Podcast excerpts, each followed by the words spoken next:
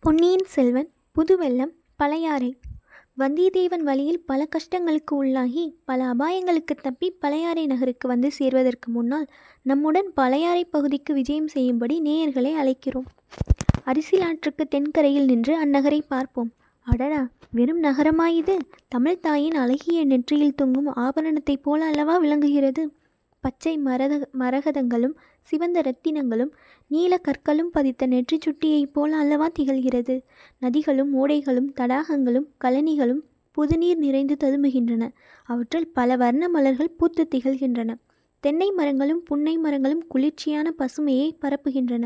இவ்வளவுக்கும் இடையிடையே விண்முட்டும் மணி மாட மாளிகைகளின் பொற்கலசங்களும் கோவில் கோபுரங்களின் உச்சியில் உள்ள தங்க ஸ்தூபிகளும் ஒளி வீசுகின்றன. அப்பப்பா பழையாறை என்னும் இந்த ஒரு பெரும் நகரத்துக்குள்ளே எத்தனை சிறிய ஊர்கள்? நந்திபுர விண்ணகரம் திருச்சத்தி முற்றம் பட்டிச்சூரம் ஹரிச்சந்திரபுரம் முதலிய ஊர்களும் அந்த ஊர்களின் ஆலயங்களும் இந்த பழையாறை என்னும் சோழர் தலைநகரில் அடங்கியுள்ளன. பழையாறையின் நாலு திசைகளிலும் வடதளி கீழ்த்தளி மேற்றளி தென்தளி என்னும் நாலு சிவனார் கோயில்கள் இருக்கின்றன. போர் வீரர்கள் குடியிருக்கும் ஆரியப்படை வீடு புதுப்படை வீடு மணப்படை வீடு பம்பை படை வீடு ஆகிய நாலு வீரபுரிகள் காணப்படுகின்றன. இவ்வளவுக்கும் நடுநாயகமாக சோழ மாளிகை என்றால் ஒரே மாளிகையா? விஜயாலய சோழருக்கு முன்னால் இது ஒரு தனி மாளிகையாக இருந்தது. பிறகு ஒவ்வொரு அரசகுமாரனுக்கும் ஒவ்வொரு இளவரசிக்குமாக பழைய சோழ மாளிகையையொட்டி புதிய புதிய புதிய மாளிகைகள் எழுந்து நிற்கும் காட்சியை காண்பதற்கு ஆயிரம் கண்கள் வேண்டும். வர்ணிப்பதற்கோ பதினாயிரம் கவிஞர்களின் கற்பனா சக்தி போதாது. இருநூறு ஆண்டுகளுக்கு பின்னால் வந்த சேக்கிலார் பெருமான் தேரின் மேவிய செலிமணி வீதிகள் சிறந்து பாரில் நீடிய பெருமை சேர் பதி என்று வர்ணித்தார் என்றால் சுந்தர சோழரின் காலத்தில் இந்த நகர் எவ்வளவு கோலாகலமாய் இருந்திருக்கும் என்று யூகித்துக் கொள்ளலாம். எனினும் நாம் முதன் முதலில் இந்த பழம்பெரும் பதிக்கு செல்லும் சமயத்தில் அதை பூரண கோலாகல தோற்றத்துடன் பார்த்து மகிழ முடியவில்லை. சுந்தர சோழ சக்கரவர்த்தி இந்நகரின் சோழ மாளிகையில் வீற்றிருந்த அரசு செலுத்திய காலத்தில் இங்கு வந்து பார்க்க நமக்கு கொடுத்து வைத்திருக்கவில்லை. சக்கரவர்த்தி நோய்பட்டு தஞ்சை மாநகர் சென்ற பிறகு வெளிநாடுகளிலிருந்து சிற்றரசர்களும் ராஜதூதர்களும் மந்திரி பிரதானிகளும் சேனாதிபதிகளும் இங்கு வருவது நின்று போயிற்று. அவர்களுடன் வழக்கமாக வரும் பரிவாரங்களின் கூட்டமும் குறைந்துவிட்டது. நாலு படை வீடுகளிலும் வசித்த போர் வீரர்களில் பாதி பேர் இப்போது ஈழநாட்டு போர்க்களங்களில் தமிழர் வீர வீரத்தை நிலைநாட்டிக் கொண்டிருந்தார்கள். மற்றவர்களில் ஒரு பகுதியார் வடதிசை எல்லையிலும் இன்னொரு பகுதியினர் மதுரையிலும் இருந்தார்கள். எனவே படைவீட்டு பகுதிகளில் இப்போது பெரும்பாலும் வயோதிகர்களும் பெண்மணிகளும் சிறுவர் சிறுமிகளுமே காணப்பட்டார்கள். மலவர்பாடியில் வாழ்ந்து வந்த வேளக்கார படையினர் தத்தம் குடும்பங்களோடு தஞ்சைக்கு சென்றுவிட்டபடியால் நகரின் அப்பகுதியானது பூட்டப்பட்ட வீடுகளுடன் வெளிச்சென்று இருந்தது. இராஜாங்க காரியங்களை நடத்தி வந்த அமைச்சர்கள் சாமந்தகர்கள் அதிகாரிகள் அனைவரும் தத்தம் குடும்பத்தோடு தஞ்சைபுரைக்கு சென்று விட்டார்கள். இப்படியெல்லாம் இருந்த போதிலும் பழையாறை வீதிகளில் கூட்டத்துக்கும் கலகலப்புக்கும் குறைவில்லை. இப்போது அவ்வீதிகளில் பெரும்பாலும் ஆலய ஸ்தபதிகள் சிற்ப கலைஞர்கள் சிவனடியார்கள் தேவார ஓதுவார்கள் அரண்மனை ஊழியர்கள் ஆலய பணியாளர்கள் கோயில்களில் சுவாமி தரிசனம் செய்யவும் திருவிழா காட்சிகளை பார்க்கவும் வெளியூர்களிலிருந்து வரும் ஜனங்கள் ஆகியோர் அதிகமாக சஞ்சரித்து கொண்டிருந்தனர். இன்றைக்கு ஏதோ திருவிழா போல காண்கிறது. வீதிகளில் அழகிய ஆடை ஆபரணங்கள் அணிந்து ஆடவரும் பெண்ணிரும் சிறுவர் சிறுமிகளும் உலாவி வருகின்றனர். தெருமுனைகளில் ஆங்காங்கு ஜனங்கள் கும்பல் கூடி நிற்கின்றனர். அக்கும்பல்களுக்கு மத்தியில் ஏதேதோ வேடம் புனைந்தவர்கள் என்று ஆடி பாடுகிறார்களே. சற்று கவனித்து பார்க்கலாம். ஆம் இவர்கள் கிருஷ்ணனைப் போலவும் கோபாலர்களைப் போலவும் அல்லவா வேடம் புனைந்திருக்கிறார்கள்? இந்த கூட்டத்துக்கு நடுவில் ஒரு கிருஷ்ணர் ஒரு மலையை தூக்கி கொண்டு நிற்கிறாரே. அவரை தேவராஜனாகிய இந்திரன் வந்து வணங்குகிறானே. இன்னொரு கூட்டத்தின் நடுவில் கிருஷ்ணனை நாலு முகங்கள் உள்ள பிரம்மதேவர் வந்து தோத்தரித்து வண- வணங்குகிறாரே. ஆஹா இப்போது தெரிகிறது இன்று ஸ்ரீ ஜெயந்தி. கண்ணன் பிறந்த நாள். அந்த விழாவை தான் ஜனங்கள் இவ்வளவு குதூகலமாக கொண்டாடுகிறார்கள். அங்கங்கே உரியடி திருநாள் நடைபெறுகிறது. மஞ்சள் நீரை வாரி இறைக்கிறார்கள். நந்திபுர விண்ணகரத்து பெருமாள் கோவிலை சுற்றி இந்த திருவிழா கொண்டாட்டங்கள் அதிகமாக நடைபெறுகின்றன. இது என்ன? கண்டேன் கண்டேன் கண்ணுக்கினியனை கண்டேன். என்று பாடுவது யார் தெரிந்த குரலாய் இருக்கிறதே இதோ நமது பழைய சிநேகிதர் ஆழ்வார்க்கடியார் நம்பி சாக்ஷாத்திரமாக நிற்கிறார் நின்று பாடுகிறார். அவரை சுற்றிலும் ஒரு கும்பல் கூடுகிறது. சிலர் பக்தி சிரத்தையுடன் கேட்கிறார்கள். வேறு சிலர் எகத்தாளம் பண்ண தொடங்குகிறார்கள். ஆழ்வார்க்கடியாரின் கைத்தடியினால் யாருடைய தலைக்கு சேதம் நேருமோ என்று நாம் அஞ்சுகிறோம். விண்ணகர கோயிலின் வாசலில் ஒரு சலசலப்பு. வீதிப்புறத்தில் நிறுத்தியிருந்த ரதங்களும் பல்லக்குகளும் கோயில் வாசலுக்கு வருகின்றன. கோயிலுக்குள்ளே இருந்து மாதரசிகள் சிலர் வருகிறார்கள். இப்பெண்மணிகள் பெரிய குலத்து பெண்டிராகவே இருக்க வேண்டும். ஆமாம் பழையாறை மரண்மணிகளில் வாழும் மகாராணிகளும் இர இளவரசிகளும் தான் இவர்கள். எல்லாருக்கும் முதலில் பெரிய பிராட்டி என்று நாடு நகரமெல்லாம் போற்றும் செம்பியன் மாதேவி வருகிறார். இவர் மலவரையர் குலப்புதல்வி சுவஞான செல்வரான கண்டராதித்தரின் பட்ட மகிஷி வயது முதிர்ந்த விதவை கோலத்திலும் இவருடைய முகத்தில் எத்தகைய தேஜஸ் சொலிக்கிறது அவருக்கு பின்னால் அரிஞ்சிய சோழரின் பத்தினியான வைதும்பராயர் குலப்புதல்வி ராணி கல்யாணி வருகிறார். ஆஹா இவருடைய அழகை என்னவென்று சொல்ல? இந்த முதிய பிராயத்திலும் இவர் முகத்தில் இப்படி கலை வீசுகிறதே. எவ்வன பிராயத்தில் எப்படி இருந்திருப்பாரோ? இவருடைய புதல்வராகிய சுந்தர சோழர் வனப்பு மிக்கவர் என்று பிரசித்தி பெற்றிருப்பதில் வியப்பு என்ன? இவரை தொடர்ந்து சுந்தர சோழரின் மற்றொரு பத்தினியான சேரமான் மகள் பராந்தகன் தேவி வருகிறார். இன்னும் பின்னால் வானுலகிலிருந்து நேரே இறங்கி வந்த தேவ கன்னிகையரையொத்த குந்தவை பிராட்டி வானதி இன்னும் நாம் அரசியலாற்றங்கரையில் பார்த்த அரச குல பெண்கள் வருகிறார்கள். விஜயாலயன் காலத்திலிருந்து சோழ வம்சத்தினர் சிவனையும் துர்க்கையையும் குலதெய்வமாக கொண்டு வழிபடுகிறவர்கள். ஆனால் திருமாலிடமும் மற்ற சமயங்களிடமும் இவர்களுக்கு துவேஷம் என்பது கிடையாது. இன்று கண்ணன் பிறந்தநாள் என்பதை முன்னிட்டு பெருமாள் கோவிலுக்கு வந்தார்கள் போலும்.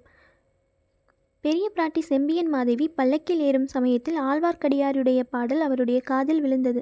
அதற்காகவென்றே ஆழ்வார்க்கடியார் உரத்த சத்தம் போட்டு பாடினார் போலும் செம்பியன் மாதேவி அவரை தம் அருகில் அழைத்து வரச் செய்தார். ஆழ்வார்க்கடியார் அடக்க ஒடுக்கத்துடன் வந்து நின்றார். திருமலை சில நாட்களாக உன்னை காணோமே ஸ்தல யாத்திரை சென்றிருந்தாயோ என்று கேட்டார். ஆம் தாயே ஸ்தல யாத்திரை சென்றிருந்தேன். திருப்பதி காஞ்சி வீரநாராயணபுரம் முதலிய பல கஷேத்திரங்களை தரிசித்தேன். சென்ற இடங்களிலெல்லாம் பல விந்தைகளை கண்டும் கேட்டும் வந்தேன். அரண்மனைக்கு நாளைக்கு வந்து யாத்திரையில் கண்டு கேட்ட விந்தைகளை எல்லாம் சொல். இல்லை அம்மா இன்றிரவு மறுபடியும் நான் புறப்பட வேண்டும். அப்படியானால் இன்று மாலையே வந்துவிட்டு போ. வருகிறேன் தாயே தங்கள் சித்தம் என் பாக்கியம். பல்லக்குகள் ரதங்கள் எல்லாம் பூட்டப்பட்டு அரண்மனைக்கு விரைந்து சென்றன. குந்தவை பிராட்டி ஆழ்வார்க்கடியாரை சுட்டிக்காட்டி ஏதோ கூற மற்ற அரசிலங்குமரிகள் களீர் என்று சிரித்தார்கள். சிரிப்புக்கு காரணம் கண்டிய கண்டறிய ஆழ்வார்க்கடியார் அந்த பக்கத்தை நோக்கினார். குந்தவை பிராட்டியின் கண்கள் ஆழ்வார்க்கடியாருடன் ஏதோ சங்கீத பாக்ஷையில் பேசின. ஆழ்வார்க்கடியார் அச்செய்தியை அறிந்து கொண்டதற்கு அறிகுறியாக தலைவணங்கினார். சோழ மாளிகைகளிலே செம்பியன் மாதேவி வசித்த மாளிகை நடுநாயமாக இருந்தது. அதன் சபா மண்டபத்தில் பொன்னால் செய்து நவரத்தினங்கள் இழைத்த சிம்மாசனத்தில் அந்த பெரும் மூதாட்டி அமர்ந்திருந்தார்.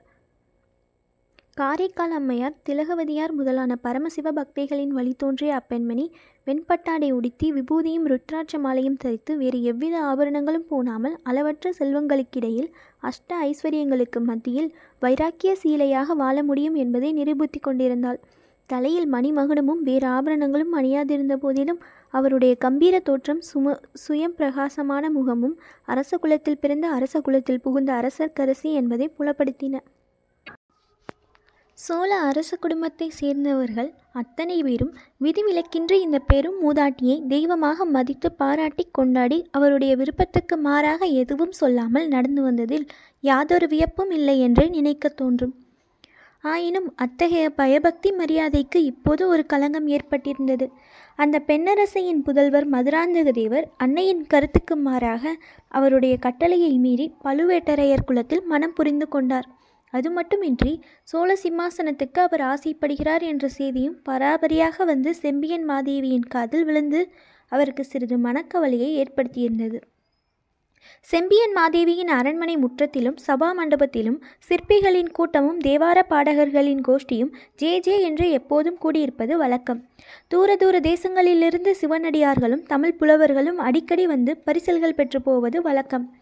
சிவபூஜை பிரசாதம் கொண்டு வரும் அர்ச்சகர்களின் கூட்டமும் அதிகமாகவே இருக்கும். அன்றைக்கு திருமுதுகுன்றம் தென்குரங்காடுதுறை திருமலப்பாடி முதலிய ஊர்களிலிருந்து சிற்பிகளும் சிவபக்தர்களும் வந்து தத்தம் ஊர்களில் கோவில்களில் கருங்கல் திருப்பணி செய்வதற்கு மகாராணியின் உதவியை கோரினார்கள். கோயில்களை எந்தெந்த ஊர்களில் என்ன முறையில் கட்ட உத்தேசம் என்பதற்கு சித்திரங்களும் பொம்மை கோயில்களும் கொண்டு வந்திருந்தார்கள்.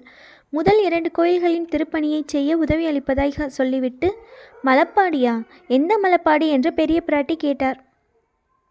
சுந்தரமூர்த்தி சுவாமிகளை குரல் கொடுத்து அழைத்து பாடல் பெற்றாரே அந்த பெருமான் வீற்றிருக்கும் மலப்பாடிதான் என்று அந்த ஊர்க்காரர் சொன்னார்.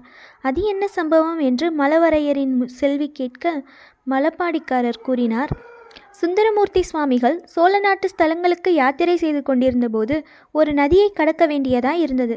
நதியை தாண்டி அப்பால் செல்ல தொடங்கினார். அப்போது சுந்தரம் என்னை மறந்தாயோ? என்று ஒரு ஒரு குரல் கேட்டது. சுந்தரமூர்த்தி திடுக்கிட்டார். அது தம்மை ஆட்கொண்ட இறைவனுடைய குரல் என்பதை உணர்ந்தார். பக்கத்தில் இருந்த சீடர்களை பார்த்து இங்கே சமீபத்தில் எங்கேயாவது சிவன் கோயில் இருக்கிறதா? என்று கேட்டார்.